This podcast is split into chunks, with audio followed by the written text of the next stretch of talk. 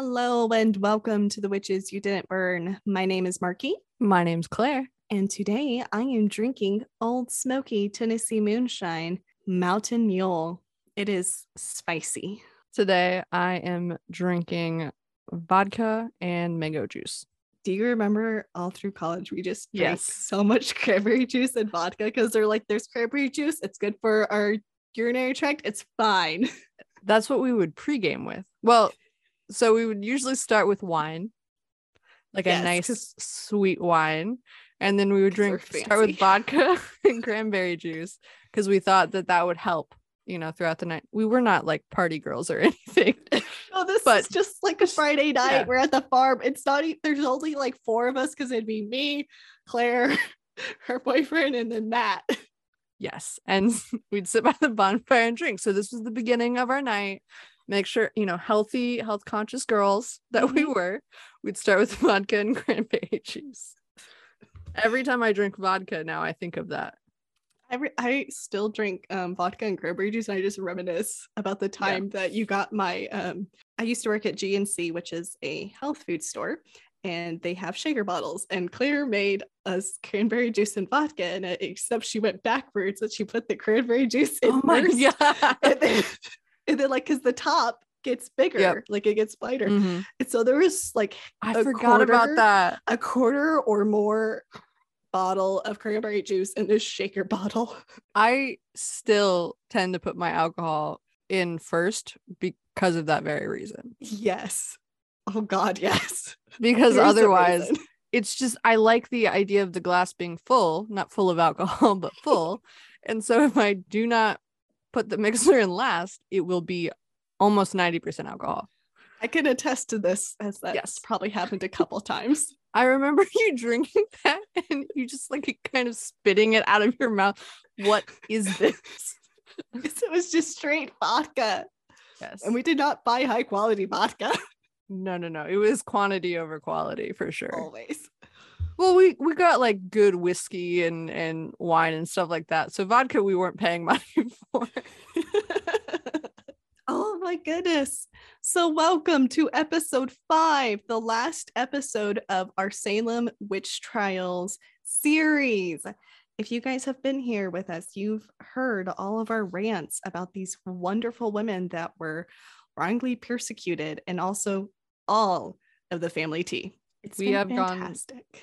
Through a lot of details about these women. Super interesting. If you guys want to go check out the other episodes, that's great. If you want to start on this episode, you might be a little lost, if we're honest. Even if you go back one episode, I think it'll be a better choice than ending on the conclusion kind of wrap up of all this. it gets it was so interesting honestly i think one of my favorite parts of this whole journey is just really diving into it and just understanding that like you know there is so much more to it than what the quick 10 minute lecture i got in high school. And i Yeah. found the salem witch trials interesting because i did end up reading a couple books in high school about it. Yeah there's there's definitely a lot of information out there and it's it, it honestly is kind of like watching a movie or a tv show where all the characters kind of mingle together mm-hmm. even though they seem separate and that'll become a lot more prevalent today when we talk about kind of wrapping up. So basically how it's going to go today is marki's going to talk about the beginning of the witch trials and one of our two main uh hates of this series is uh judge hawthorne which uh, presided over a couple of the trials that we've talked about. Um and the putnam family which if you know we've talked a lot of shit about them too because they're awful people and so i'll be covering the putnams and the kind of what wound down the witch trials and how that kind of all came to an end And just as like a small antidote disclaimer thing, if there's st- like we still we understand there's still probably people related to um in the past, and your past does not define you as a person today. absolutely But- not no Fuck Ann Putnam, fuck Judge Hawthorne. we are judging them merely on their choices that they made at that time period not anyone today no, it is not great. Okay, so I'm gonna jump in and start with what caused the witch trials. So we're gonna kind of take a step back and witch hunts in Europe began in 1300 to um, 1330. The last known execution for witchcraft was in Switzerland in 1782 in Europe. Um, the majority of the trials and executions happened in Western Germany, the Low Countries, France, Northern I- Italy, and Switzerland.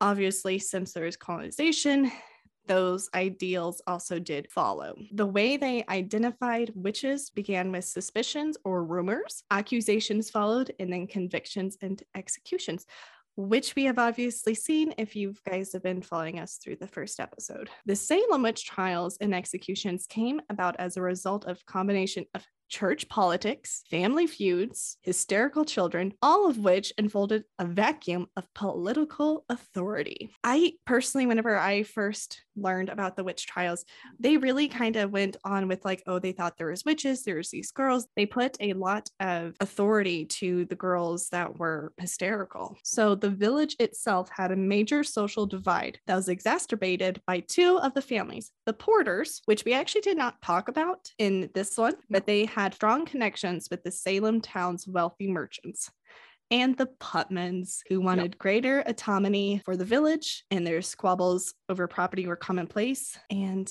it just was not a great scene to be in no. for the time. And so some of the resources suggested that um, Tubeta, who is the Parris's slave, Indian slave, um, we actually did not really get into her. She's still a very interesting woman and I I do remember reading about her but since you know if we did a full series on every single person that was prosecuted it'd be a very long series. I would take about a year.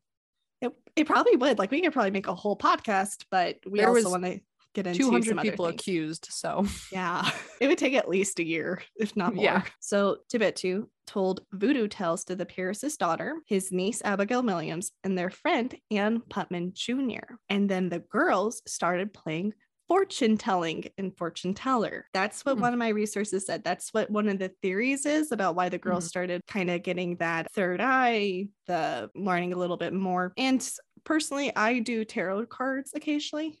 And I do think fortune telling does have a place. It's okay to kind of look around as like your kid because you know we all want to know the future. Maybe not in 1690s. In that days, I feel that would have been looked upon a little bit differently.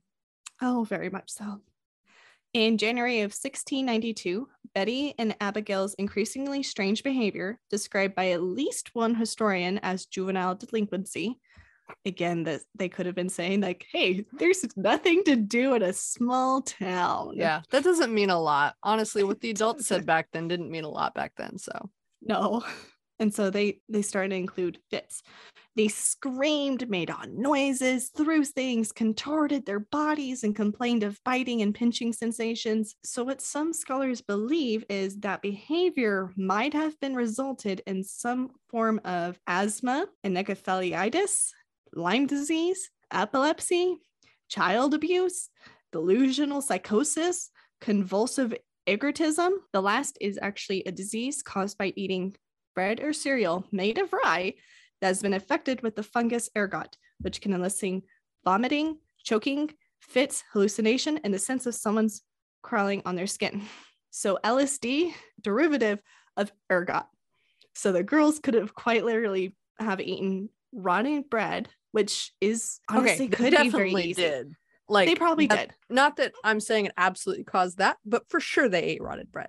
Oh yeah, because there's and it would also be very easy because if there was moisture that came in, or if like you're eating old stuff, and they did have bad crops that year. Yeah, if I remember correctly, so they're probably eating older stuff than that they would have given to the cows, which would have been able to properly digest it. And it's just crazy. So the girls probably were having these symptoms. Yeah. Well, and like, like that just made me think. So, sidebar, I'm watching Game of Thrones right now.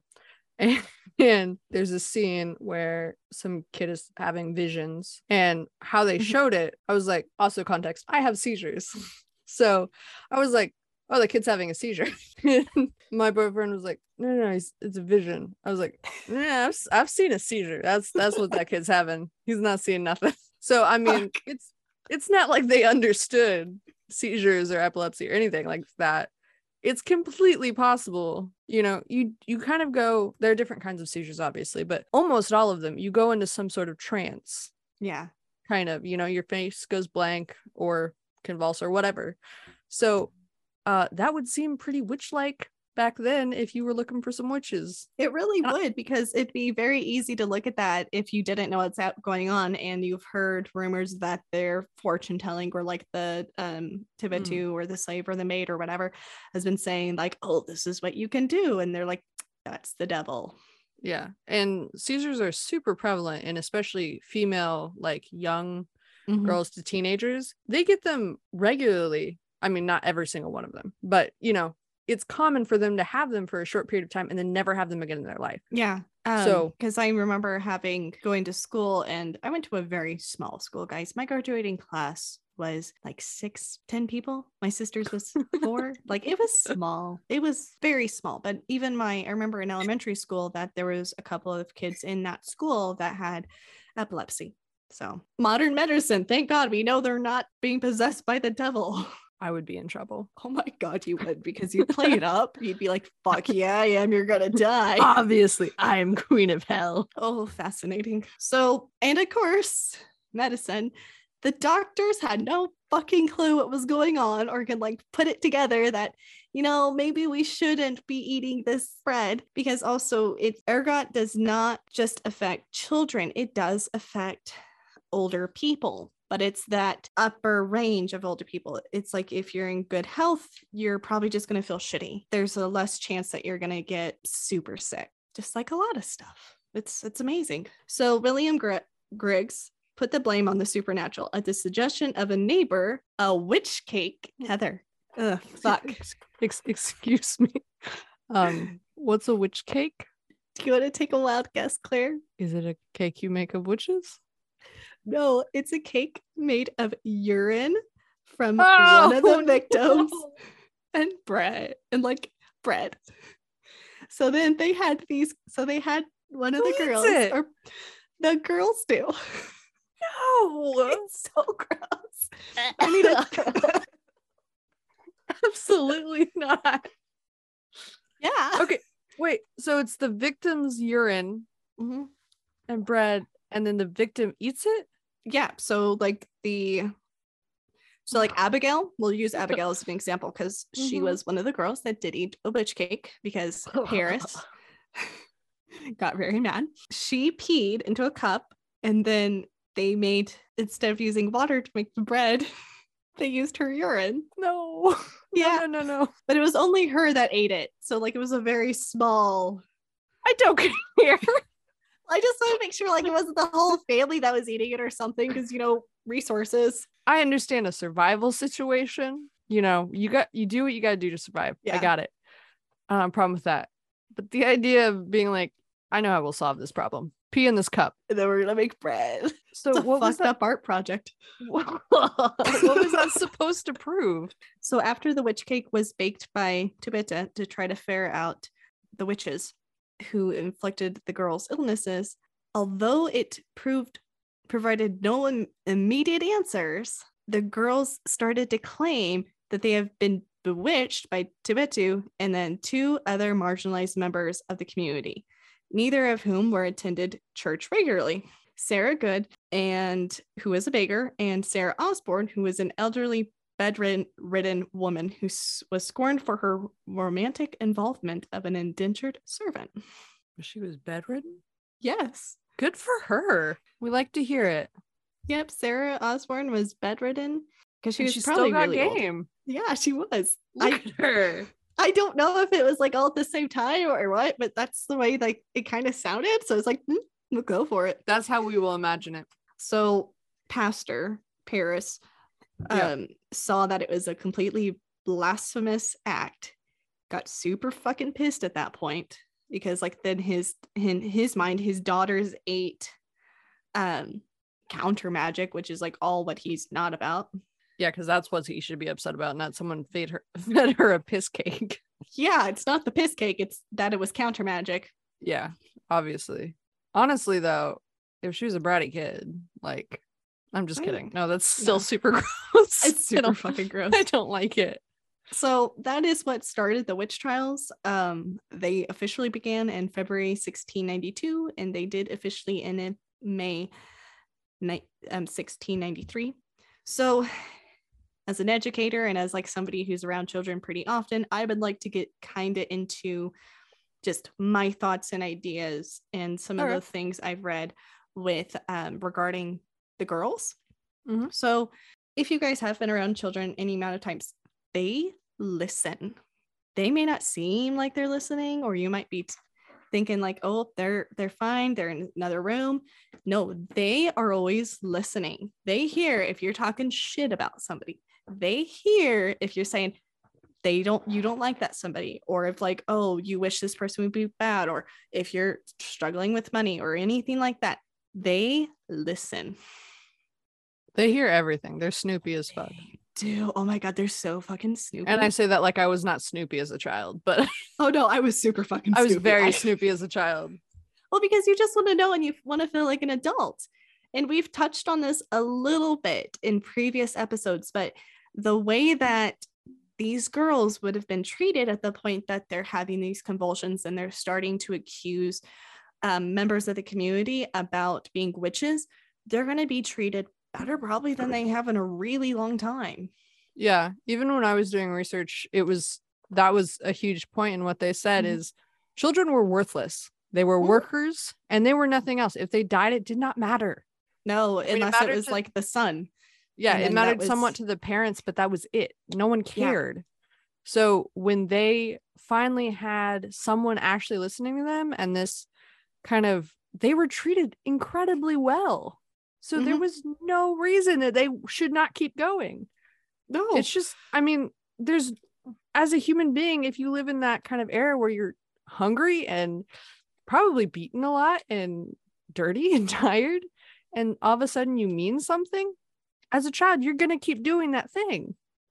Oh yeah, and then also there's the um parental pressure of like, okay, you see your child is like starting to get things, and you're like, baby, I know that you're going to you're going through so much, but really, I think this one person, so and so, is not really great for the community. Parents still have so much Mm-hmm. influence on children. yeah. So it's it really kind of comes down to the manipulation of children and the manipulation of the court system. It's I I think there was probably some bad grains or bad mushrooms because I've also heard the one of like people went into foraging and found LSD, like you know, Mhm. the fun mushrooms. I don't do drugs, as you can tell. the fun mushroom. The fun Neither do I. I don't know why I'm judging you. Because Claire, guess what? I heard they're a fungi. Wow. and that is exactly why we have never been offered drugs. No. Because that's exactly what you would say. 100%. I did a project in sociology in college. I had a service dog at the time when I was in college and for my seizures. And I literally did a project in sociology about the fact that because I had a service dog, no one would offer me drugs because they all thought she was somehow also a drug dog. For that. And actually, a drug dealer in the class then offered me drugs. Really? I didn't know that. he, he asked me for his my notebook for a second and then he wrote something down and he passed it back and it said if you ever want to hook up here's my number oh my God. That's so good. I didn't know that. Yep. That's probably also why people didn't offer me drugs because it's because I was your roommate. That's right. Yeah. Well because she remember she had seen uh, a drug dog on campus like smelling all the tires Oh my God. That was the worst two weeks ever because she did it to every fucking car. and then she thought oh because she just thought every dog in a vest was what she was supposed to be doing. And so she was like oh, okay i'll do that. And so she would just smell every tire and be like oh okay i i'm drug dog now and like smelling people's like bags and stuff. She had no clue what she was looking for but No, she she would have found it. It was the worst two weeks ever because it was going through parking lots was awful. It took forever. She was such a good listener unless she thought that she was doing the correct thing. which was I will find drugs which I do not know what they smell like, but Oh God, I forgot about that. Well, that's kind of what started the witch trials. A lot of it really is just political stuff. And as we get into political stuff, we're gonna get into Judge Hawthorne. He is probably my least favorite person. I like I think I like the Putnams almost better after I fucking read about this. Of course, you'll At probably change my mind about that. had the intellect to be devious. Yes. He was just stupid. I Okay, mean, fuck, wait until like you hear this. This is he was he's probably as stupid as we think, but he was kind of smart too. I've got to give him that. but I mean, honestly, I think I couldn't live with myself after the court transcripts no. that came out of his trials. Oh God, no. John Hawthorne's father's name was William, who was also known as being a bitter persecutor of Quakers and responsible for ordering the public whipping of Anne Coleman in Salem in 1662. So he's coming from a great tree. Yeah, absolutely. Solid. Good good standards to meet. Oh God. So he became a bookkeeper and was granted a small portion of his family estate on Mill Pond Farm, which is in Salem. He made a sizable income as a land speculator, um, but he didn't marry until he was 33, and it was to Ruth Gardner, who was the 14 year old daughter of a Quaker family who fled to Hartford, Connecticut, leaving her in the care of her uncle. Yeah. I mean, to be fair, what married married to be fair, what to be married off age was like 12, 13. I mean, if you were promised to someone, it was usually earlier than that, but you know, I guess 14 really isn't that unheard of. I think it's a little ironic that she was from a Quaker family, but whatever. He was older too. He was at older. that point, so Yeah. he was probably a little desperate. and if we're gonna be honest, Ruth probably actually lived a pretty decent life. I'm going to assume because he was wealthy, so she's got that going for her. When he was real busy being stupid about other shit, oh. so Oh, God. Yep. So soon after he married in 1675, he acquired a ship, wharf, and a liquor license. He earned enough money in the shipping trade and he built a mansion. Good for him. So he's a well off motherfucker. yes. He's got six kids. Um, they ended up all going into sailors and becoming uh, merchants. So, like, they are well off. They are Yeah. doing very good. So in 1687, he was appointed to the colony's council of assistants and was he mediated over the dispute over whether Salem village should break away from Salem town. Actually, I'm going to pause really quick and so I'm drinking the old smoky moonshine and I'm not drinking it out of the can. I'm actually drinking it out of the um a copper mug I already have. And if you guys get those, you need the copper mug because it's really crappy out of the can. Good insight. Mm-hmm. Because I tried it both just for you guys. Well, we don't want people to think we have bad tastes. Might hurt the brand. Right. Doesn't sound good when we take a boozy dive on shitty booze. Oh God, no. I mean, there might be a day, but not this. So I'm going to tell you what some of the trials. So Judge Hawthorne actually presided over most over the Salem witch trials. The reason why is some of the the belongings of the convicted witches were routinely seized and used to pay for their jail expense. They are also served attainders, which stripped their rights, which stripped the witches' rights, and including their right to own land. How fucking convenient. Isn't that a nice little wrap up? Oh. God. This is what fucking pissed me off so much. And it really makes me understand. Like, do you remember Mary with Mary's shit? And like how she had 115 people going to up to bat for her and shit? Yeah. It's because if she would have been actually convicted, the judges, the magistrates would have got her land and property and her money to pay for themselves. That is what happened with the majority of the witches that were single women or like had a large, sizable income. That's what happened. Don't we think that's a little I know that bias is, you know, not important. um in general but especially at that time um maybe even then we could have gone ah, i don't think this is gonna work out well and we're like ah if you convict him you get everything Mhm. This is this is a quote. I'm gonna read you guys the whole fucking thing, but that is what's pissed me off the most is it's not even like they're because I do know their families did have to pay month to month for however long Yeah. they were there of like their food and stuff. But if they were single women, that's what happened. It didn't go to their daughters or their sons or anything like that. It went to the judges to help pay for their fines. And I'm using quotation marks. Just it's fucking bullshit, guys. So Hawthorne's haste in convicting the detainees and his refusal to re- reconsider a verdict, even after major witnesses had recanted their testimony, has left some historians wondering if he wasn't profiting materially for his victim's demise. Which- wondering wondering. That's this is what it is, but it's like I think this is an earlier on quote, but if you look at it more, it's just like he really they all were because they became even more well off after. yeah not suspicious at all It's not. So the belongings of the victims were routinely seized, used to pay for their jail expense, and also served as attainders, which stripped them of their rights, including their right to own land and bequeath land. So if they weren't, so if they had like a daughter, but it wasn't already in their will, they couldn't actually say like, "I want my daughter or son to have it." Yeah It just was fuck. It fucking went to the court. it was gone It was Yeah. gone.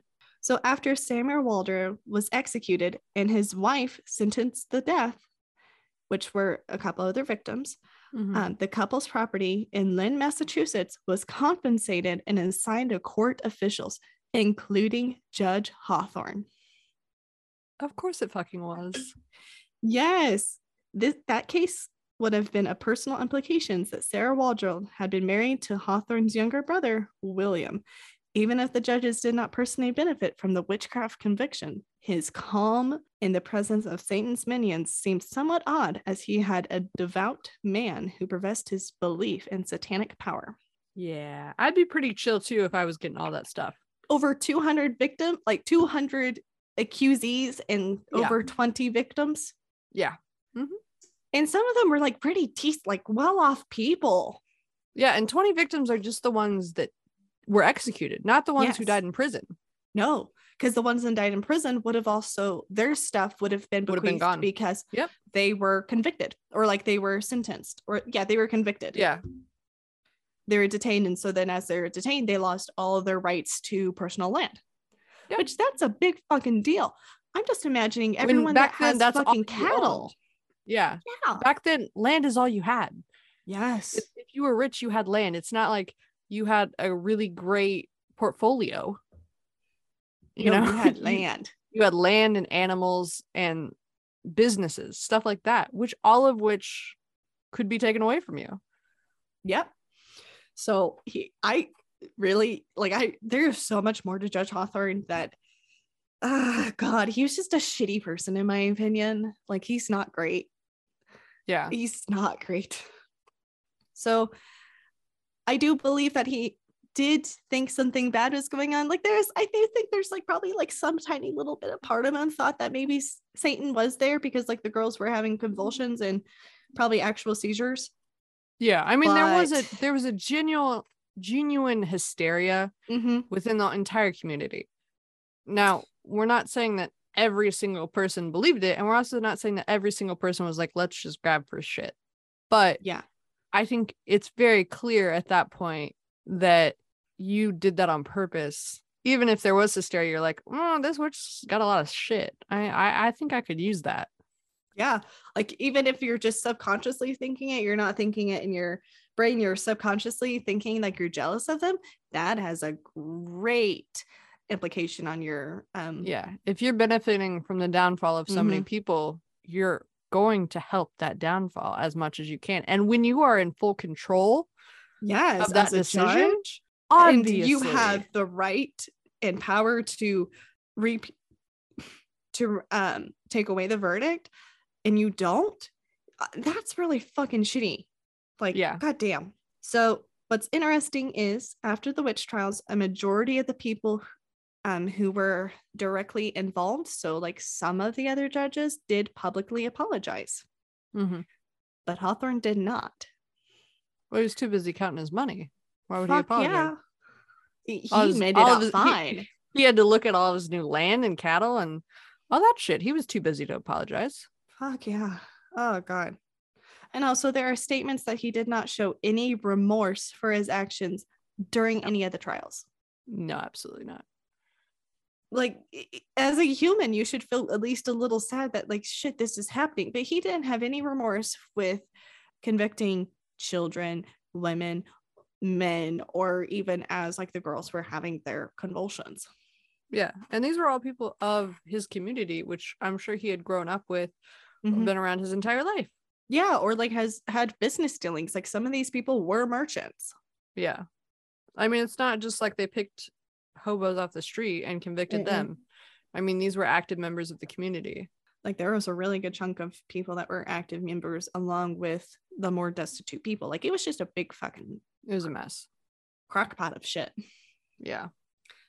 so nathaniel hawthorne is john john's great great grandson nathaniel hawthorne wrote the scarlet letter he actually added the w in his name to try to remove himself from john Mhm. hawthorne um him and his family thought that John's persecution of the alleged witches brought upon a curse on the family.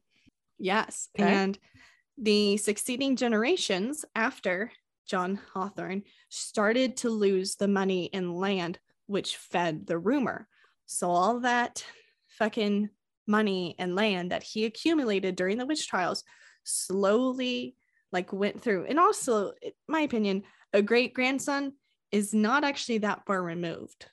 Yeah. So, in the beginning of the Scarlet Letter, he wrote a scathing criticism of John and William Hawthorne, which he apologized for their actions and actually asked for the curse to be lifted because he was like thinking like he didn't condemn he condemned their actions and really wanted like you know his life to be a little bit better I'd like this to be done with. i like this to be done with please can i just be a good author Yeah. It would be nice if he did that and didn't ask. Not that he shouldn't ask for the curse to be lifted, Mhm. but like apologize. Not okay, hold on. I do not believe at all that families should have to apologize for other families' actions. Every single person in history is responsible for their own actions. Mhm. 100%. It's not fair to condemn anyone else for their actions. But maybe like don't ask like don't start with the curse being removed. yeah Maybe just be Mm. like, and I also, it's probably made much worse because the dude never apologized. hmm and i he shouldn't have to feel like that's his responsibility to apologize. it, he and it's interesting to think it's like you know it's interesting because i still think at that point he was probably still being looked at upon as like oh you're john hawthorne's Yeah. great grandson which i can Absolutely. absolutely understand that thing and being like wanting to remove yourself from that situation which i understand Yeah. I have no doubt that he felt like he needed to do that. What I- I don't believe that he should have had to mm-hmm. because I think that's wrong. You shouldn't be judged for other people's choices. In a very strange twist a number of john john hawthorne's descendants actually married descendants of accused of accused witches mary and philip english and john proctor yep okay. so That'd be a weird family reunion. it really is but also like you have a very small community like small group of people. yeah it's a small small pickings so but ultimately basically john hawthorne was a major fucking dick Opportunistic asshole. God, yes. Uh, the sense of power and entitlement he had, because like in other like previous things, whenever um Salem town wanted to switch from Salem village, he fucking said, just figure out and let the Lord Lord lead you. He, there was no nothing in it for him monetarily, so he was not interested. No. No. no, no. He's busy doing other stuff. Really Mhm. important stuff.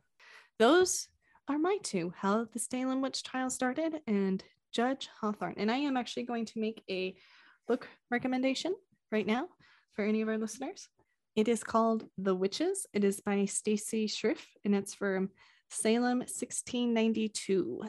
it's very interesting. And I've been reading it after we started this whole thing, but she's got some really good information. I actually did not use any of it in my research just because, like, hers is, she does such a great job. All right, those are my two cents. Okay. So I'm going to be covering the infamous Putnam family. So to start off with this, uh, Sergeant Thomas Putnam, who is Ann Putnam Sr.'s husband and Ann Putnam Jr.'s father. So to kind of get the backstory on this, Thomas's grandfather, John Putnam, was one of the founders of Salem Village, who had arrived in, from England in the 1640s. The three principal accusers during the Salem witch trials were members of the Putnam family, which were Thomas Putnam, Ann Putnam Sr., and their daughter, Ann Putnam Jr. Interestingly enough, so Ann Putnam Jr. was 12 years old at the time of this trial. She was responsible for the accusations of 62 people. What the fuck? Which, along with the accusations of others, resulted in the execution of 20 people, as well as the deaths of several in prisons. Fun fact only 20 people were executed during the Salem witch trials. All 20 were accused by Ann Putnam Jr. All 20 of them. So, backing up, Thomas Putnam was a sergeant in the local militia, and they were a really powerful family. They owned, at the time of the trials, they owned hundreds of acres of land um, and lived in a house on the south side of Hawthorne Hill. They were really powerful families, but around like 1690, because their wealth had been separated from generation to generation, it was kind of dying down. Yeah. Thomas Putnam did not take kindly to this. He was like, I came from this strong family. His wife was part of the Carr family, which is an incredibly powerful family. So he had a big problem with success and political gain of his neighbors and, and other people who basically anyone who had any sort of power or money in the He village. Was a very envious man. Yes. And as we've covered in other episodes, that is a huge problem. God, yes. Um, so he had kind of aligned himself with the new village min- minister in 1680, Samuel Parris, who not everyone supported. So it, it caused a lot of disagreements about the minister's wage and firewood Mhm. and ownership of the parsonage and that kind of thing. So a mix of this, of that, kind of those disagreements causing friction, you know, his family being looked down upon in that way Mhm. and him losing money and not being kind of the status that he used to be. It is pretty well known that he and his wife, um, and she was uh, about 32, I think, at the time of this. Of the trials, he was like 56 or something like that. It's pretty known that Anne kind of heard them talking about, and they, Anne Putnam Jr., heard them talking about people they disliked, and they influenced her, like directly told her to name different people. So Anne Putnam, when she was 12, she actually kind of ran this group. There was There's she almost like- was the mean girl. as we've said before, she was the mean girl. She led this group of 17 to 20 year old girls. Holy shit. Yes, she was the youngest. Mm. She led this kind of group of girls who were all involved in accusations. It was like a Mhm. little club. I mean, that's what the research says is it was an accusation club. Ooh, okay. Yeah. And it is important to note that she was one of 12 children from them. So From the Ann? Putnam, yes, Ann Putnam Jr. was the oldest. Okay.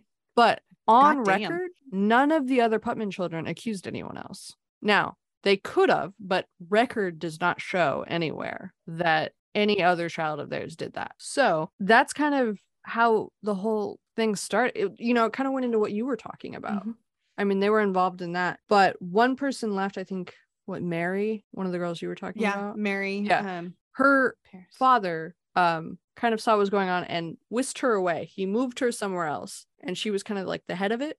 Yeah. And so Anne became the leader of the Yeah. group. Yeah. So Oh. she kind of did all this stuff um to, you know, inspire the other girls to do what they did. Um so Anne Putnam Sr. was also very much involved both her and her husband accused people as well. It wasn't just Anne Jr., but she was, I think, the main catalyst for what they chose to push through. You know, it yeah, it's better more like they. She was the one that was having these issues, so she started accusing people, and then it kind of followed that her parents were also accusing, yeah. which makes sense. Still not great parenting.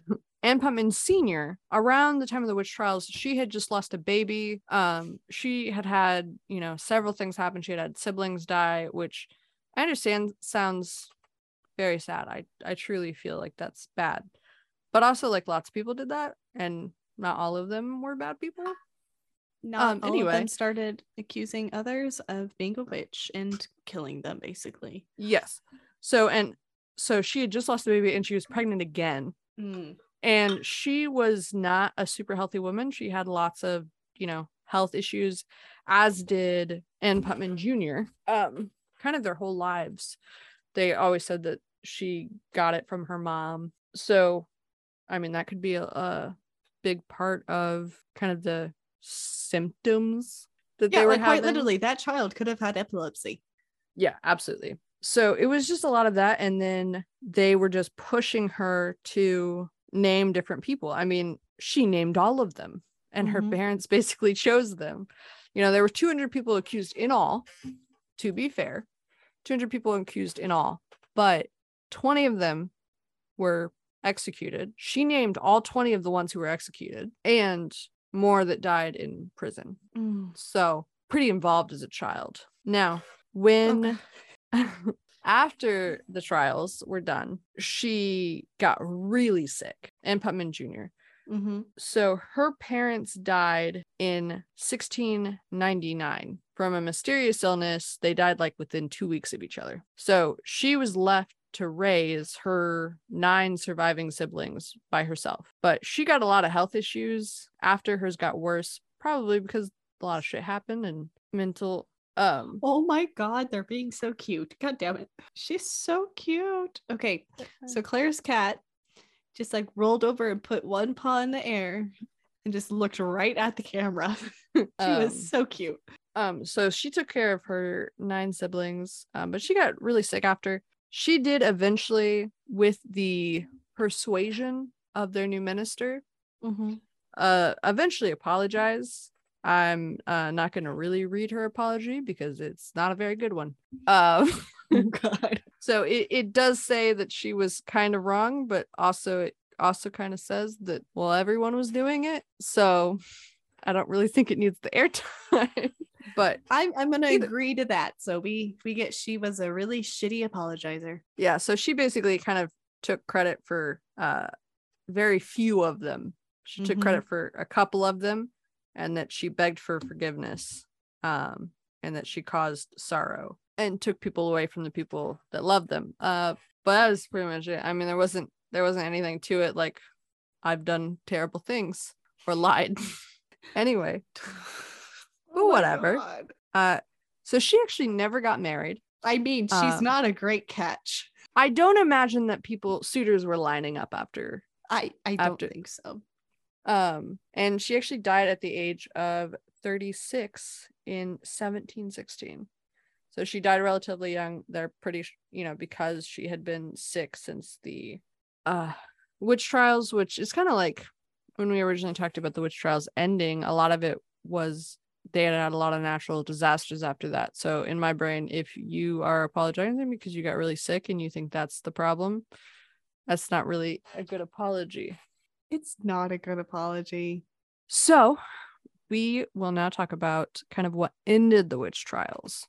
So, on this, we kind of have to go back a little bit. So, the witch trials started March 1st, 1692. On May 27th, 1692, Governor William Phillips ordered the establishment of a special court in ordered the establishment of a special court of Oyer or to hear, and Terminer to decide of Suffolk, Essex, Middle Essex countries. The first accused witch brought to the special court was Bridget Bishop, an older wit- woman known for her gossipy habits and promiscuity, which I don't know how accurate that is, but whatever. Well, because we also talked about that Bridget um the records got really mixed up because there was like between two or three other women that were um, Yeah. accused. So she was innocent. The defense and the defense found her guilty anyway. Uh, just a few days after the court was established, respected minister Cotton Mather wrote a letter imploring the court to not allow speculative evidence testimony about dreams or visions. The court largely ignored this request, sentencing the hangings of five people in July, five more in August, and eight more in September. On October 3rd, following his son Cotton's footsteps. His name is Increase Mather. Whose his first name was Increase. then president of Harvard, he was okay. Then- So the president of Harvard was named Increase Mather. Mather. Yep. Oh, At least according to this research. I love it. Yes. Denounced. So the president of Harvard denounced the use of specter evidence. And he says it would be better that 10 suspected wishes, witches should escape than one innocent person be condemned. Oh my god, reasonable Common sense. Holy shit. What is the world coming to?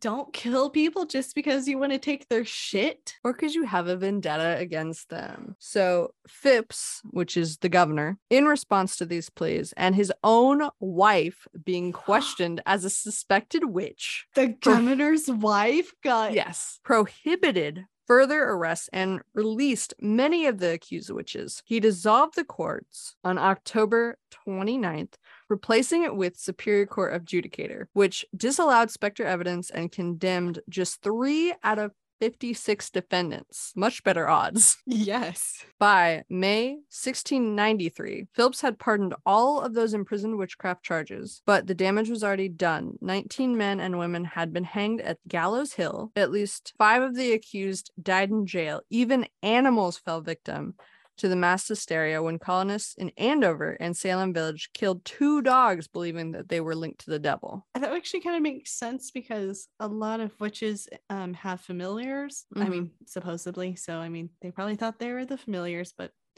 poor puppers.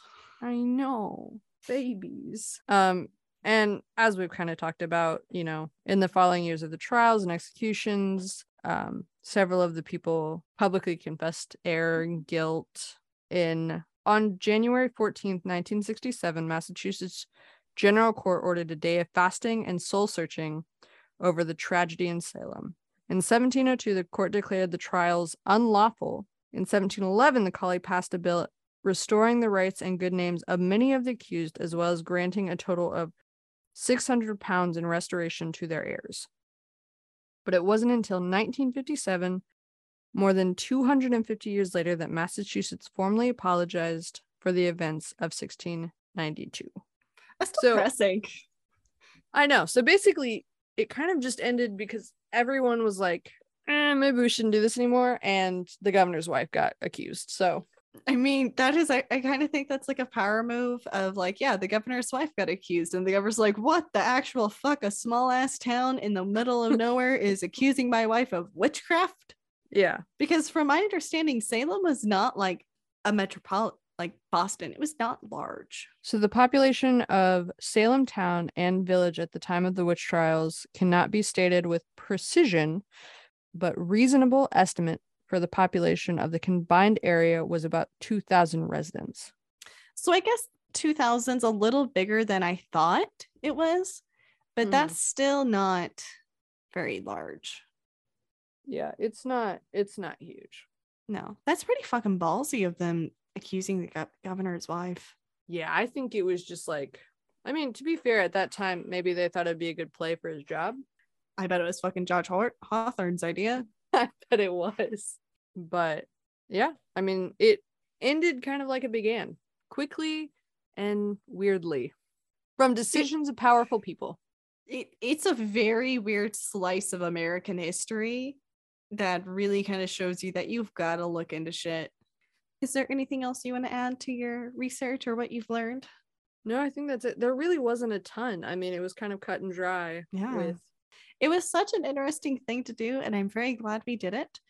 If you guys liked this podcast, please rate us, leave us a review if possible on Apple Podcast or Spotify. You can follow us on Instagram at the witches didn't you didn't burn. And you can follow us on Twitter at Witches Didn't Burn. And again, we are available anywhere that you listen to podcasts. Please share us with a friend. That really helps us grow.